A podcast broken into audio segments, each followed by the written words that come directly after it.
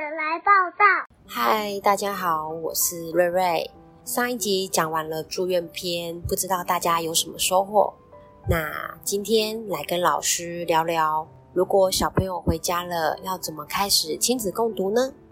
因为有些早产，他们可能周数比较大一点，嗯，然后体重也还 OK，所以不管是加护病房或是中重度病房，可能才住不到一一两个礼拜就很顺利的出院，嗯，所以爸爸妈妈在那个时候也没有机会做亲子共读的话，嗯，他们如果回到家里要怎么开启？我觉得其实不管有没有在住院期间做这件事情，或者是回家以后，只要他有看着孩子说话，然后因为像有一些是儿歌，有些是念谣。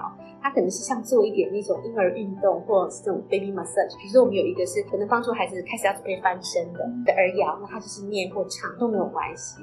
所以回家以后更有时间，只是回家通常会先手忙脚乱，因为 有作息上面的适应，所以我不会要求父母一定要很急切的完成这件事情。我觉得回到家以后，先把彼此的作息调整好，然后你要熟悉孩子整个的状态，然后睡眠等等，然后吃。我觉得先把这些都安定了以后，再开始。那他睡觉前，如果他的活动力比较低的时候，你就跟他一起唱唱歌啊，说说话啊，这些其实都是做亲子共读前面的准备。因为他知道有一个时间，你都会跟他讲话，全心全意的，好，而且是全心全意的，十分钟也没关系，时间的不会，对对对。所以你只要把那个共处的时间，慢慢的让他知道，我这段时间就是会来跟他做这件事情。那我觉得之后只是出现了不同的工具。好，也许在洗澡的时候，他就有一本洗澡书，他可能会开。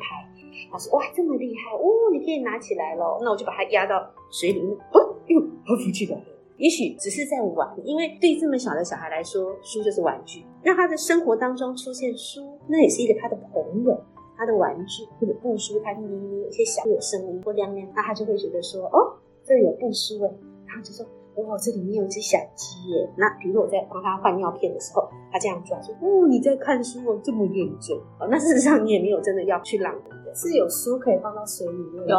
洗澡书，对对对，那那就是有时候转移他，比如你要帮他洗的时候，他清洁的时候，他不会会一直想哭啊，或者是还还是会怕转移注意力的。对对对对对，就让他手上有个东西，让他可以玩。一开始他可能就是在感官动作期嘛，所以一些触觉的刺激也很重要，所以可能会有一些洗澡书、布书、硬页书，然后有一些 touch and feel，上面有一些不同的材质，然后增加孩子一些不同的感官经验。那我觉得那样的书会引起他的兴趣，他觉得好有趣哦。一开始这些书，他就觉得，哎，书里面怎么有这些东西啊？哈，他就会觉得每一页翻开来，可能都有一个不一样的惊喜。那他就会开始了解说，哦，原来书有封面、封底，里面每一页都有不同的内容。然后妈妈会开始跟我念，上面有一些字，妈妈每次念都一样，他就开始理解语言，哈，是文字。那他可能从单字到句子，那一开始他是整体性的理解，我也不会停下来去解释每一个。可是听一听听一听，有一天他可能从图里面慢慢去理解这些事情，然后有疑问的时候，我们就可以开始像刚刚讲，可以讨论啊。然后说你看到什么啊？哦，这个杯子，哎，哇，你有一个杯子，那他可能就溜下去去跑拿他的杯子来了，因为他就很在意呢。对，我知道这是杯子，我的杯子。哦，你的杯子，你的杯子上面有小熊，那他的杯子上面呢？哦，有一台车车。那我就哦，那我们来干杯。就玩一下也没关系，不用很严肃说，对，就不用很严肃说。而且那时候他心里很高兴，说 他很棒，认知能力很棒，他已经从这个具象到抽象，他知道这个都是杯子。那或者是他知道爸爸的杯子、妈妈的杯子，不同的杯子。所以这个当中你要很开心，不要觉得说 不专心，在跟你念书又跑走。那通常失败都在这里。他说你不念了，那热热切切去找杯子来给你看的时候，你就关起来说好，你不念，我收起来了。好，他其实还要，你就多停几秒，说对杯子哦，你很棒哎。那我们再来看下一页。好，那杯子先放着，或他拿着，我们就继续讲。那如果他真的就拿了杯子，突然想说我要喝水，好，那我们就去喝水。所以我觉得就是理解孩子，就从去观察他现在需求是什么。毕竟他还那么小。那喝完水说还要再看吗？然后不看的话，我们就好，那你把它放到柜子上面吧。我就会请他把它合起来。然后放在做一个结束的动作呀，但是就是彼此确认，其实也许他话还是讲不清楚。他说：“要不要看？”他会点头或摇头。妈妈收起来喽，我帮他说出心里的话。那只要他说好喽，那他如果不要，他就会把你开开了。他要，或者你会他他也是挤回来，要做回刚刚那个姿势里面要开始。所以这些讯息他其实是蛮清楚的，他蛮清晰的去回应你。那如果你真的这个时间不行，好，那我们再讲一下下，因为等一下要洗澡了。好，因为你会有一个你的生活节奏嘛，或者你的你的常规，你该往下走的是什么，都告诉他没有关系。所以你就是把它当做一个独立的个体。所以你很棒，我们听完明天再讲哦。我收起来。还有一个是电子书，中国医学大学新竹分院的一个医师，他讲课，他说就是现在书有很多种，因为他其实想 push 亲子共读这件事情，所以他有讲到说，无论是哪一种书，他都是非常鼓励的。嗯，对。但是我也蛮好奇，所以电子书的效果应该是很有限。嗯，应该说像我刚刚说的，因为它是感官动作期嘛，所以他要感觉到那个东西真实的存在。跟摸到的温度、厚度等等，都都是它的感官发展里面很重要的。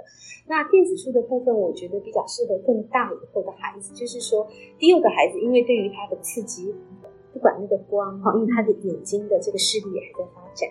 好，然后我们过去有做过一个研讨会，其实像这些会闪动的、比较快速的，对于孩子的这个脑大脑的发展其实是比较不利的。所以当你滑动速度太快的时候，对他其实是很刺激的。有时候他还没看清楚，你可能就到下一页了，或者是因为受限于不管这个 iPad 或者是电脑上面，它其实都是比较小的。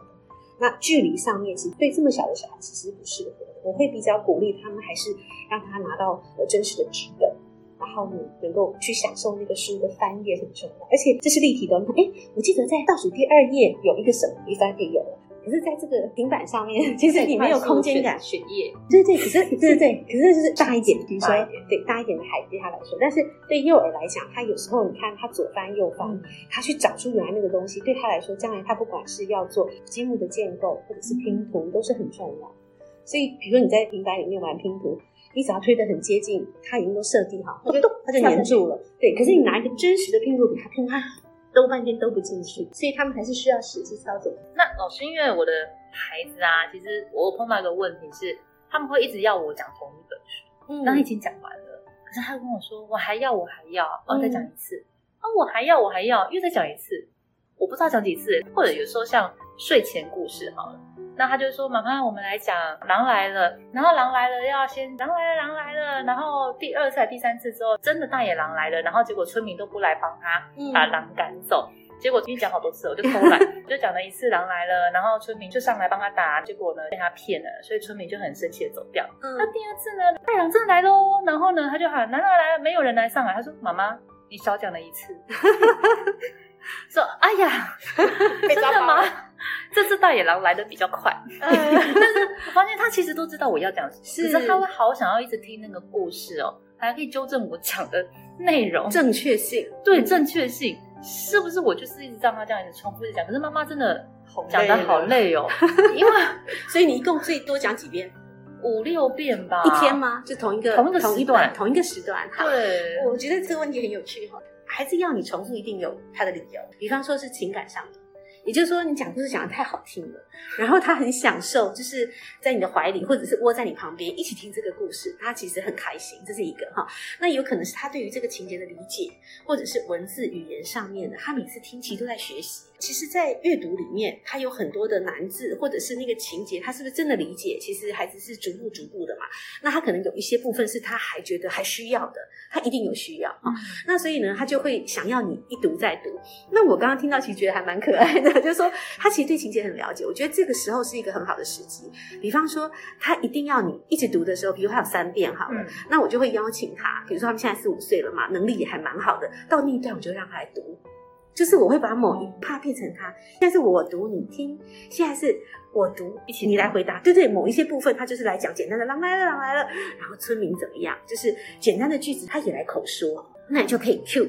哥哥或者是 Q 妹妹，那他们就觉得非常有趣，他有参与度。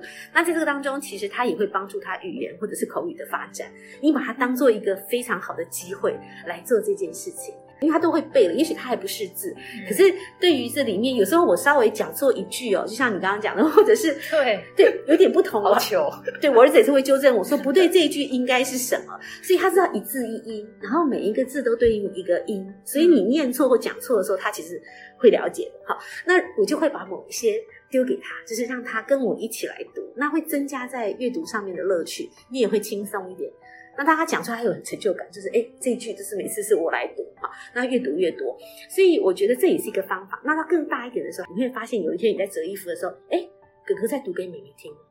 哦，也有可能是会这样发生，所以我觉得一开始的时候，如果孩子有这个需求，就是我们得要耐着性子去满足。我觉得那是一个很好的，就是他们很积极想要学习的。那不过因为睡前故事是很痛苦的时间，因为我们都上了一天的班，很累了，所以你就会想说，已经口干舌燥了哈，可不可以饶了我？那那这个一开始我觉得就要先做好约定。说啊，妈妈明天要很早起来哈，那你们也要上学，所以我们呢今天可以选两本图画书，那每一本最多就念两遍。举例来讲，你可以自己去定你的规则了哈，那或者是你可以选同一本，那只能讲三遍，那他们就说，呃，我三个机会就对了，那看我要怎么分配，所以他们去想说，好，那我今天晚上睡前我们想要读哪一个故事，或者我好喜欢这个故事，我就是要读三遍。好，那我们读三遍，那第一遍妈妈念，第二遍。你要让哥哥和我一起，而这个部分我就是和我一起，因为他如果很熟悉的话，那你就可以有一点变化。那我记得我儿子有一段时间也是这样子，我就觉得啊、哦、很累，我们就是到了第三遍的时候，我们就关灯啊，对，我就会 关灯，然后我们就开始玩故事接龙。那后来村民啊，他没有怎么样，我就改变策略，也就是说，就是我们改变来想村民会怎么反应，中间的情节我们就开始玩改编故事。好像有可以激发他的创造力，对对对，想象力。然后我们就关起灯讲，然后讲啊讲啊讲啊讲啊，哎，就睡着了。我记得有次我讲一讲，说哦，那明天要开会，说妈妈，你讲到哪里了？你知道吗？对，所以可是他也我我记得那个他好享受，我们就摆脱了一直重复，然后他就开始跟我玩故事接龙，所以表示那时候他们可能开始对于阅读啊。然后可能对于语言啊这些兴趣，所以我们可以做一点不同的变化。一开始其实是为了娱乐我自己啦，因为你知道一样东西念一百遍，你是会觉得很疲乏，很疲乏哎。对，所以也许借这样的机会，那他也是兴致高昂的时候，那对于孩子的语言语言力或者是阅读力都是有提升，甚至是想象力。我们刚刚讲想象创造力，因为他开始编故事，然后因为他们会，他们也会 make sense 哦，他会知道说情节到这里应该怎么走是对的，或者是怎么样是合理。的，或者是故意的把它改编得很爆笑，嗯，那这个当中其实他们都有思考，而且会记得昨天要接到昨天那一句，对，所以这个都是在共读里面就遇到重复的时候，我觉得可以去克服的。不过如果是比较小的小宝宝重复，很有可能是因为他们比较小，所以他们需要一些预测性的故事。你会发现那种特别小的小宝宝，比如小波在哪里？小波在哪里呀？哦，他躲到床底下了。小波。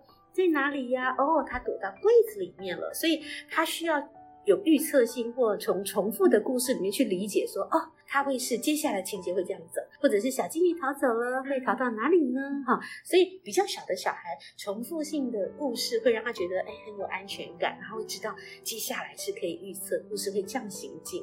那他们也会学习那些语言。突然有一天，他可能就会把它用在生活里面，同样的那句重复的句子，哎，他就开始练习把它用出来。所以比较低幼的孩子需要重复性的故事，跟大一点其实是不太一样。嗯，小花，你回去试啦，你回去试跟你。儿子玩，所以你就会找到你儿子另外的乐趣。对，因为我觉得共读真的要双方都有乐趣。对对。真的小孩很明显的感觉到说，哎、欸，你好像 其实不是很情愿在这边一起念，好像没有热情了，很没有热情，小孩好像会知道。对对，对。那最后想要请老师可以再跟我们讲一下关于亲子共读的大原则。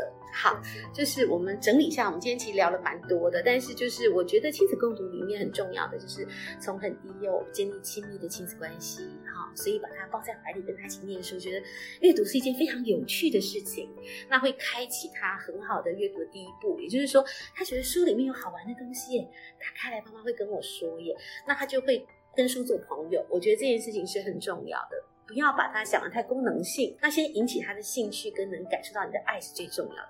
那接下来共读的过程当中，因为我们跟着年龄会适合孩子这个发展上面，他可以理解的书是不一样的，所以最好能够找适龄的书，因为他比较容易进入。然后跟他的生活情境，他也比较接近，然后他可以就是很快的在这个阅读里面得到一些成就感，那再慢慢慢慢慢的去扩充他所可以认知或理解的世界，我觉得这个部分还蛮重要。那大人的心情，我刚刚讲的很重要，就是说现在大部分就是父母也是上班，那怎么样找到一个比较适合你们家的共读的时间？